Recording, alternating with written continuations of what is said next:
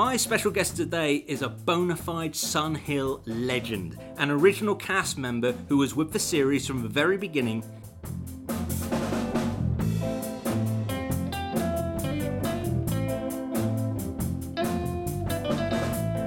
He's also an acclaimed writer and director and leading figure in British theatre.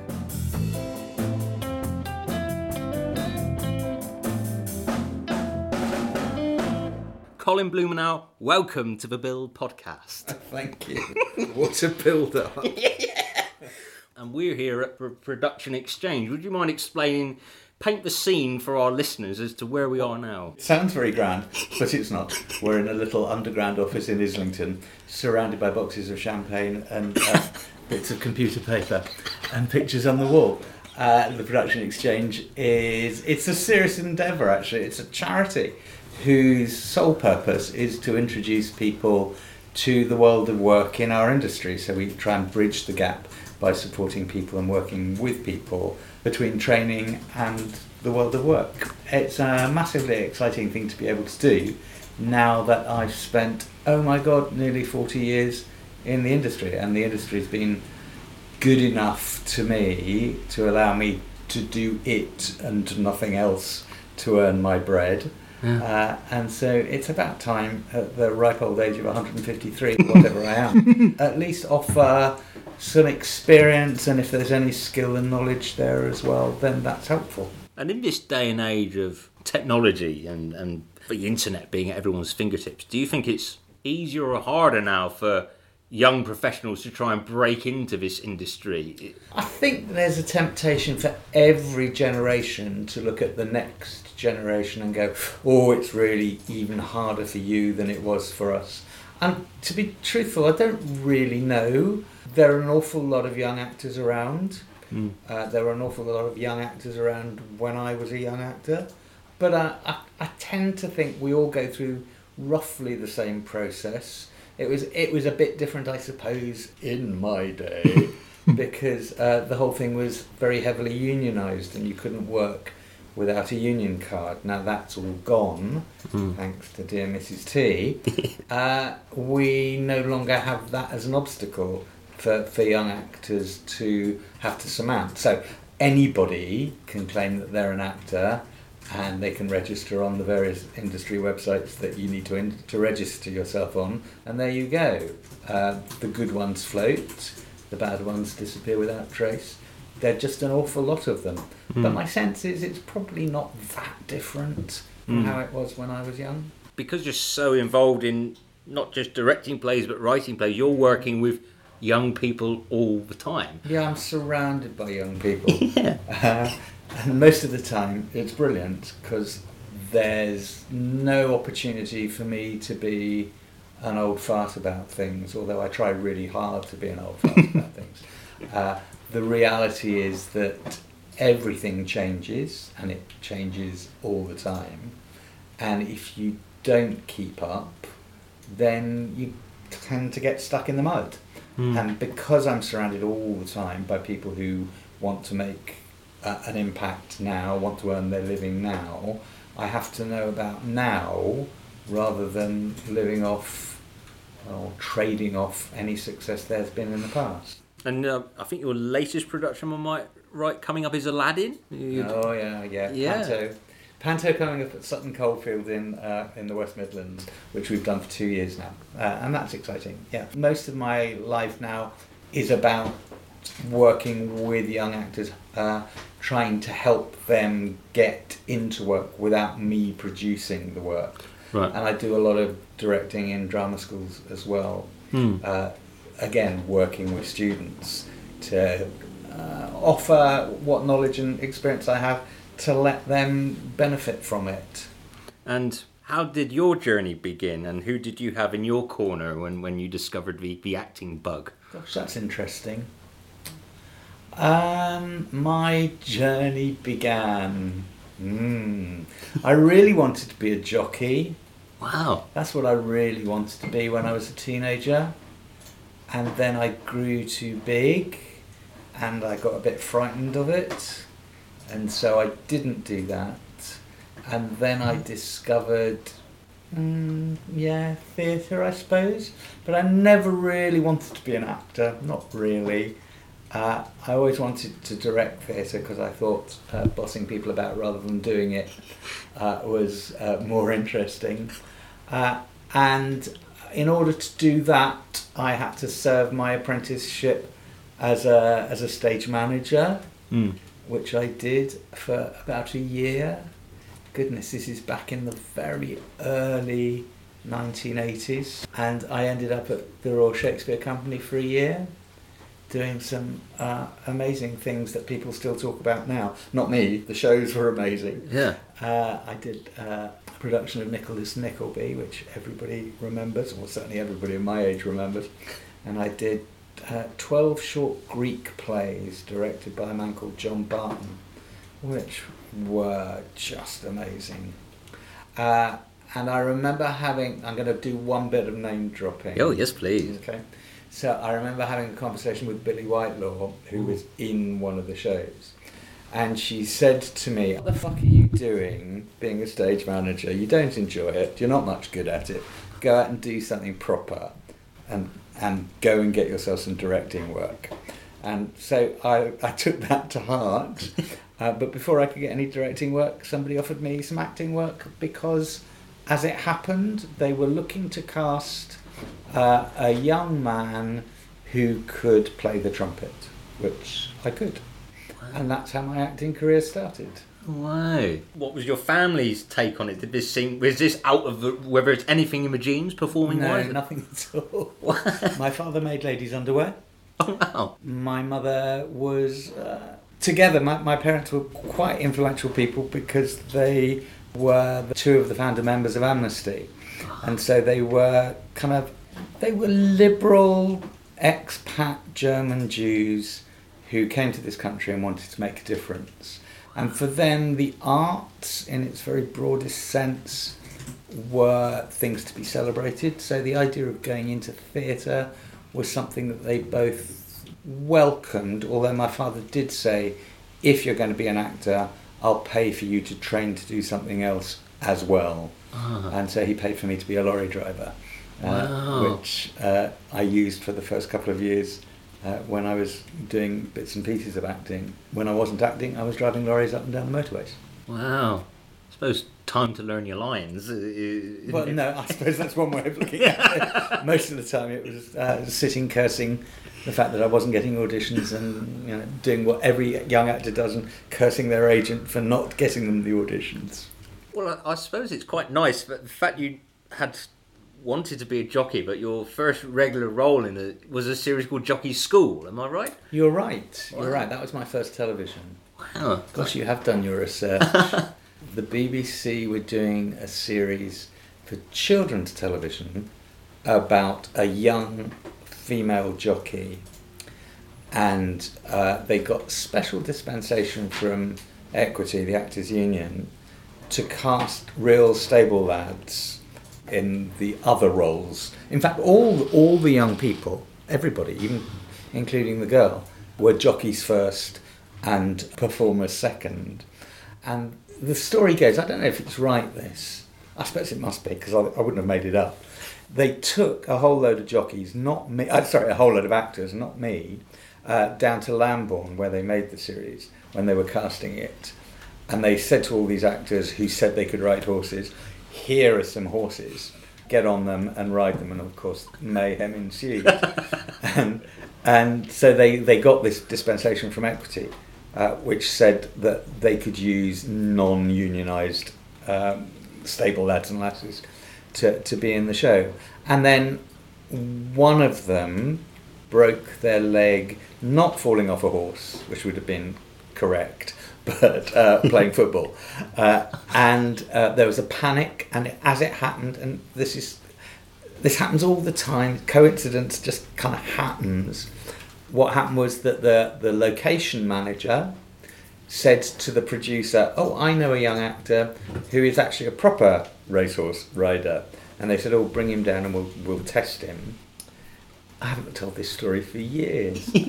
I haven't just remembered it. Oh goodness!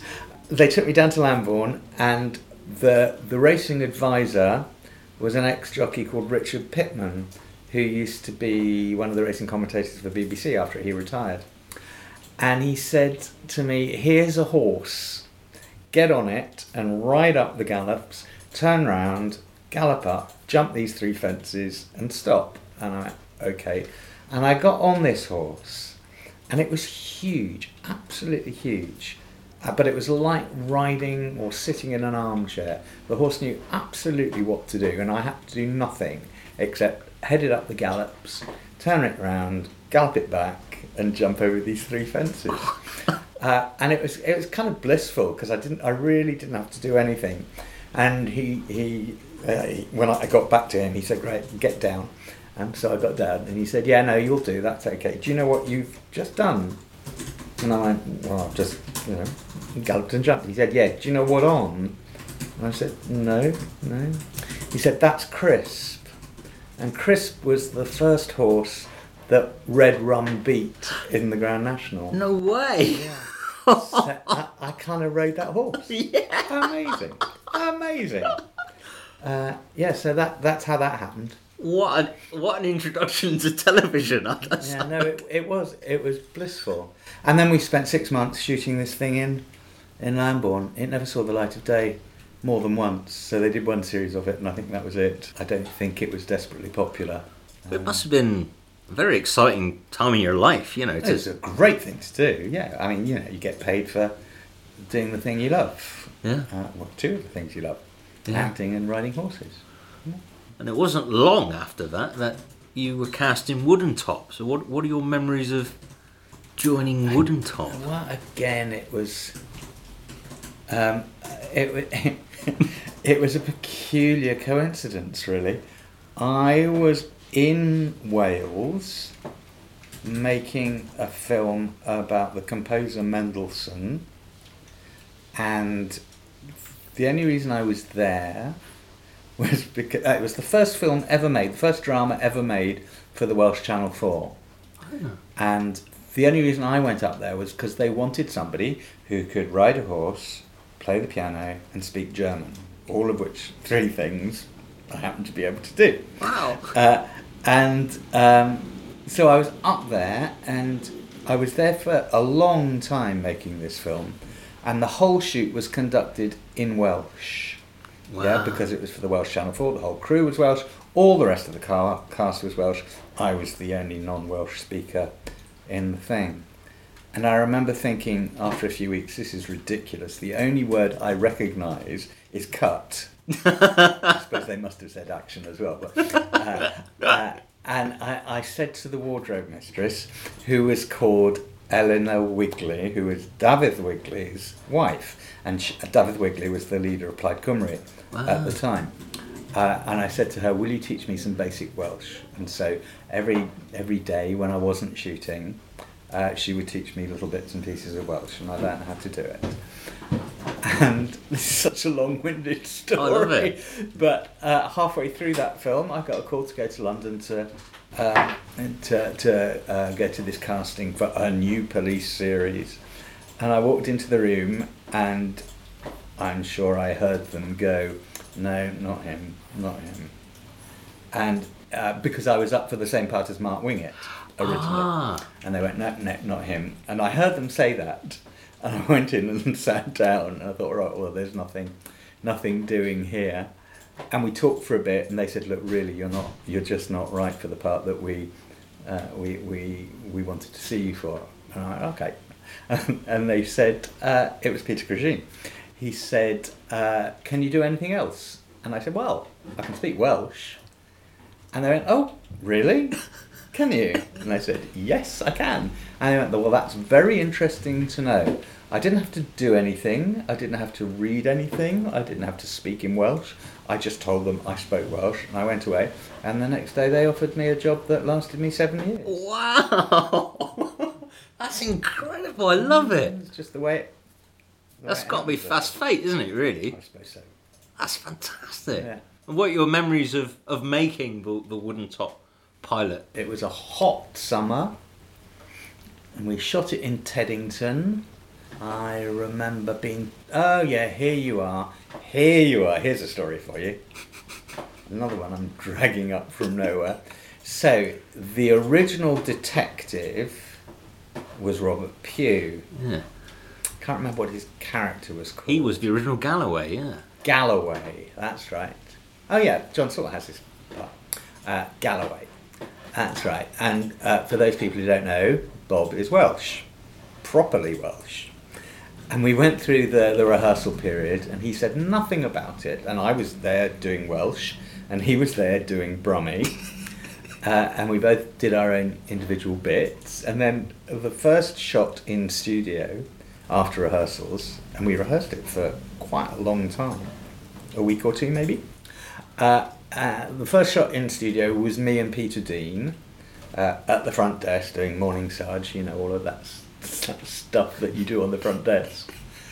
And uh, it was my first ever studio. I'd never been inside a studio before. Wow. And I was terrified.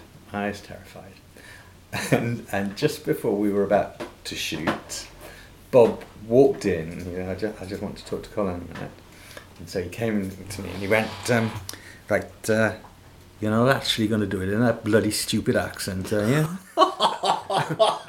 and walked off.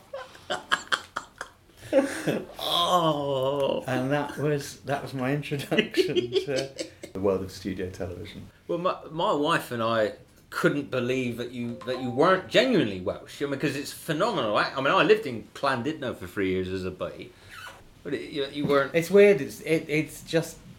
I was uh, I was in the radio, the BBC Radio Repertory Company for uh, about a year, and that's the best training for any actor who wants to Mm. do stupid voices, you know, Wow. or, or accents. Uh, you have to do a different one every day, Yeah. and Welsh was just one that, that stuck, Mm. and it served me well. You know, Yeah. I've done a lot of Welsh.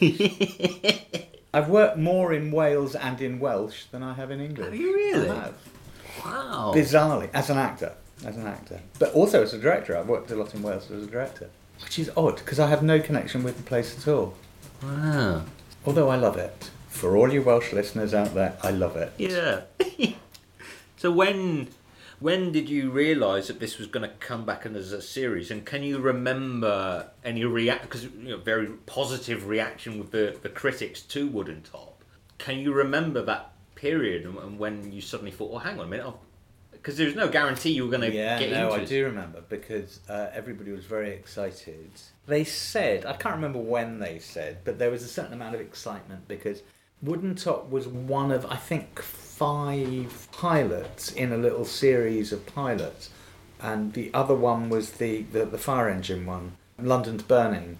So they made those two. They made the bill they made london's burning. I think that's what it was anyway. Yeah. and there was a, a degree of excitement around oh are they going to or are they not going to? They did. They commissioned i think 12 of them Mm. uh, for the f- following year. There's a degree of nervousness i seem to remember because I, I wasn't sure that my character was going to continue. But then i was told he was going to continue but he was going to be renamed because they thought he was too welsh. So he was originally called morgan and then they turned him into taffy edwards uh, which was odd. And then I remember reading through the first five or five or six scripts, and he died. There was a there was a warehouse collapse, Yeah. and he was killed Oh. in the scripts. And uh, I thought, oh well, at least I'll get five episodes out of it, and they were quite nice episodes. I seem to remember.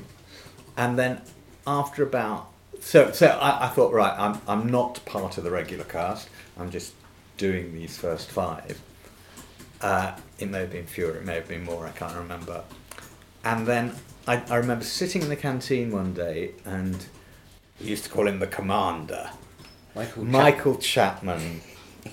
He said, uh, I, "I need to talk to you. I need to talk." He didn't call me Blumenau, but he nearly called me Blumenau. I need to, I need to talk to you. And and I said, "Oh, okay. what have I done wrong?" And he said, "Well, we've decided that the people like you, and so we're not going to kill you. We're just going to injure you instead." and and you know, I got how many more years of Yeah. of, of work out of it. And it's quite. It, it looks like you do the stunt yourself. I uh, I didn't. I, mean, mm, I did the falling through the floor bit, but I didn't do the actual fall. Right. I seem to remember. Okay, yeah. Because it, the camera follows you as you're running around, and then you see your foot go through the floor, and then it cuts to underneath. But you, you do see. Yeah, You, I, I went through the floor and they built up boxes. right. So I did the whole coming through the floor. But yes, when they shot it from below, they used the stuntman to do that bit. But that's the only time they ever used the stuntman for me Yeah. because uh, I did some other stupid things and did them, yeah, did them myself because it seemed silly to uh, get somebody else to do them. do you remember Taffy's line when they find you alive? I do actually because uh, it became something of a piece of folklore with my children. It's anybody got a plaster? yeah. yeah, yeah. They, must they been- remember it. Oh, wonderful. Well, it must have been very exciting for you all to be, you know, making, you know, this is your biggest job to date, and you, you know, what a compliment. They're going to kill a character member and say no. Yeah, no, it was nice, and uh, we were very pleased because it meant we could pay pay the mortgage. Yeah. I, I think what what could be better than to do a job like that and get paid for it? Mm. And what your who were your main pals of the cast? Who did you, who were you particularly close to from the early days? Well, um, Trudy has always been a mate, and then dear Roger Leach, Oh yeah. uh, who I love dearly, uh, and worked with subsequently in the theatre. Uh, those are the two people. I seem to remember we all got on. I don't remember there being much Yeah. aggravation. Roger played vulnerable so beautifully. I think he. He was a very, very fine actor. Mm. But, but actually, the series was full of really good actors, I think. Uh, certainly at the beginning, I didn't watch it. I'm, I'm not saying that because I thought they were bad at the end. Absolutely not. Mm. Because I, I just stopped watching it because I was busy doing other stuff. Uh, but certainly at the beginning, I thought some of the acting was, and some of the guest acting was terrific as well. Because the whole premise of the thing w- was that the story was told from our point of view as the police, so we looked at the guests. Mm. So there was a, there was there were episodes which you featured in quite heavily, but actually most of it was from your point of view, so you didn't get seen, which I thought was it was based on the same techniques as they used in Hill Street Blues. That was, I think, what informed it. It was all handheld, on the shoulder, single camera stuff at the beginning. Mm. Certainly until we started doing the half hours. You very rarely saw two cameras. Mm. So everything was kind of handheld. And when when there was a chase, the poor camera person had to Yeah. Keep up with stick this huge Ikegami camera on their shoulder and chase after the actors. There was a lovely cameraman called Rowley, Luca. Rowley Luca, that's him, uh, who uh, was tremendous, really tremendous, and understood absolutely what what the ethos of the program was, and tried to make it as mm, realistic. Who knows if it's realistic, but as as real as it could possibly be. Mm. And where were you living at the time? When you were commuting to Wapping, what was what was your daily routine? And Gosh. I was living in northwest London because we had a house there. And then, oh, I can't remember when the dates happened, but we moved out of London into the country because uh, I wanted to keep horses. ah, Uh, and we wanted to bring the children up outside of London. My eldest son was about three and he was born in 84. So in 87 we moved out. oh right, okay. No, so exactly So I think missed- Wapping we were in London, but when we moved to Balby Road, in, Yeah. in Ladbroke Grove, then it was. Then I'm. I think that's when I was out of London. While we're talking about, you know, Roger's no longer with us, and neither is Gary Olsen. What are your memories of Gary? Well, Gary was I think in one series or two series. Yeah, one- one. One series. He was. Um, I was always scared of Gary. Oh, really? I was scared of Gary and I was scared of Mark. Uh, I got very used to Mark, of course, because I worked with him a lot, but I, Yeah. I never quite got used to Gary. They they had the quadrophenia thing because they both they were both although they were I don't know if they were younger or older than I was probably well, probably about the same. But they'd been in the industry as actors a lot longer than I had, because I farted about God's University and all of that sort of stuff. and I was a little bit in awe of them. And uh, they, they I, I suppose then it was a.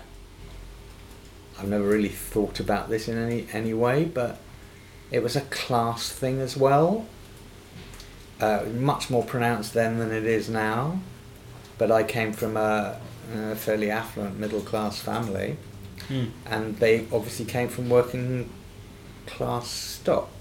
Hmm. And I think I felt that, and being like I am, I kind of mm, uh, gave myself a hard time about it. Right. Felt a bit guilty about my upbringing, you know, and all of that sort of stuff. So, so the the idea of these two, what I thought were rather hard young men, Hmm. uh, doing the same job as me, Yeah.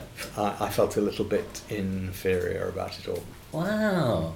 Oh, cool. That's, we've got great chemistry with them. I mean, it- Oh yeah, no, no, we all liked each other. Yeah, well yeah, enough. yeah. absolutely.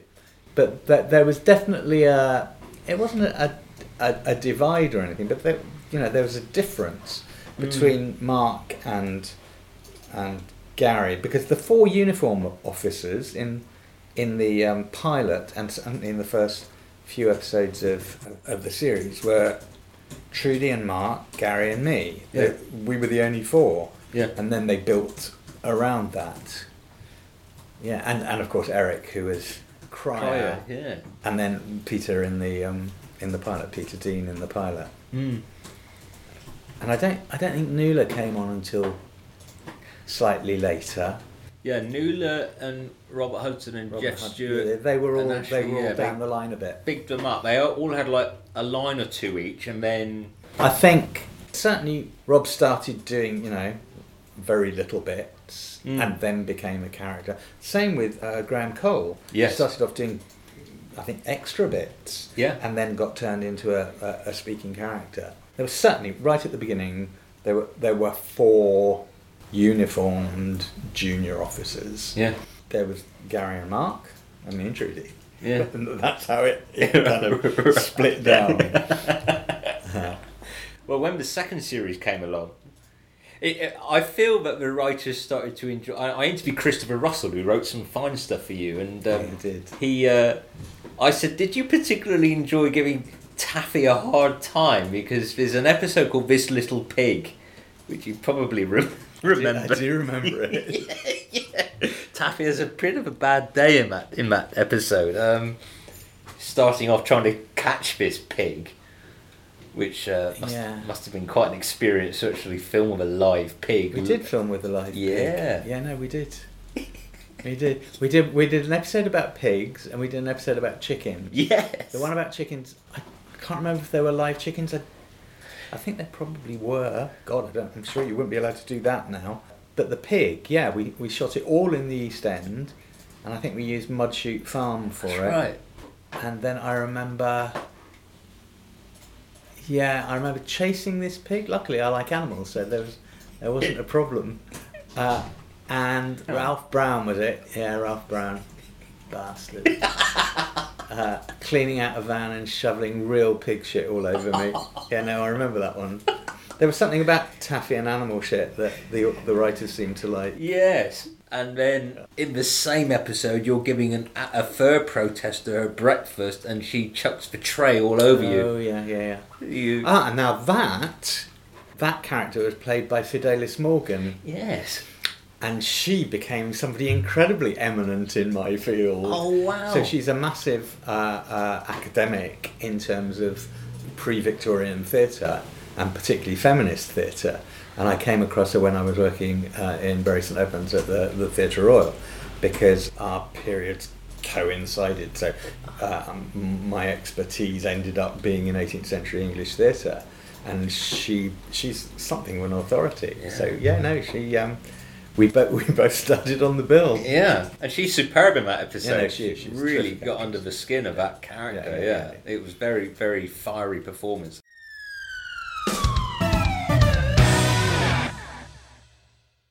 There's more gold dust to come in part two of Colin's podcast, which will be coming soon. And if you'd like to read even more from a great man, you can do so in my book, Witness Statements Making the Bill, Series 1 to 3.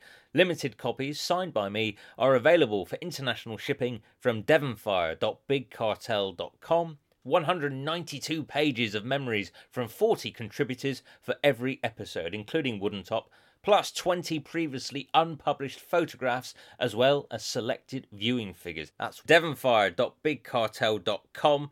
Thank you so much for your support. I'll see you again soon. Bye for now.